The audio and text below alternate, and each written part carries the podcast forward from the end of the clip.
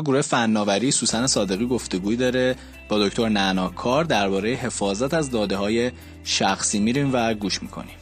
واقعیت اینه که در حال حاضر قانون خیلی خاصی برای حفاظت از حریم شخصی و صیانت از داده‌های شخصی کاربران وجود نداره، هرچند که لایحه حفاظت از داده‌های شخصی در مجلس است ولی همچنان تصویب نشده، لذا این رو باید با قواعد کلی حقوق سنجید و از اونها استفاده کرد و دادهایی رو که حساس هستند و در بخشی از قوانین متفرقه تعریف شدن رو احسا کرد و از اونها حفاظت کرد که در فضای مجازی اینها به راحتی نتونه مبادله بشه یا خرید و فروش بشه، از جمله حفاظت از پایگاه‌های داده و حفاظت از سکوهای نرم افزاری یا پلتفرم ها.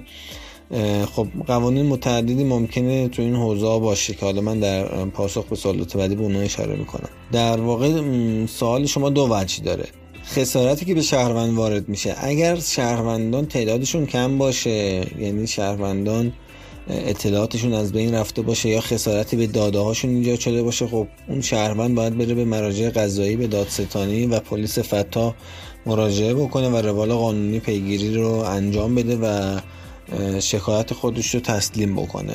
حالا میتونه شکایت مبنی بر عدم حفاظت صحیح از داده باشه یا هک شدن داده یک پایگاه باشه. به هر حال قاضی اونجا رسیدگی میکنه، موارد به کارشناس میده و مسئله پیگیری میشه. اما اگر منظورتون که کدوم نهاد متولی پیگیری غیر از روالی که من گفتم، اگر این حفاظت به معنای درستش انجام نشده باشه یا شهروندان بسیاری مشکل براشون پیش اومده باشه، خب مدعی العموم و اون معاونت فضای مجازی دادستانی باید وارد عمل بشه به عنوان مدعی العموم و مسائل رو در دادگاه پیگیری بکنه.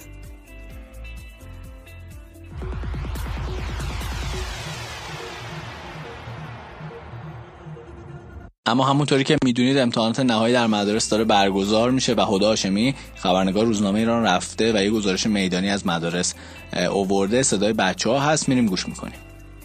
عمرو حسین، امتحان چطور بود؟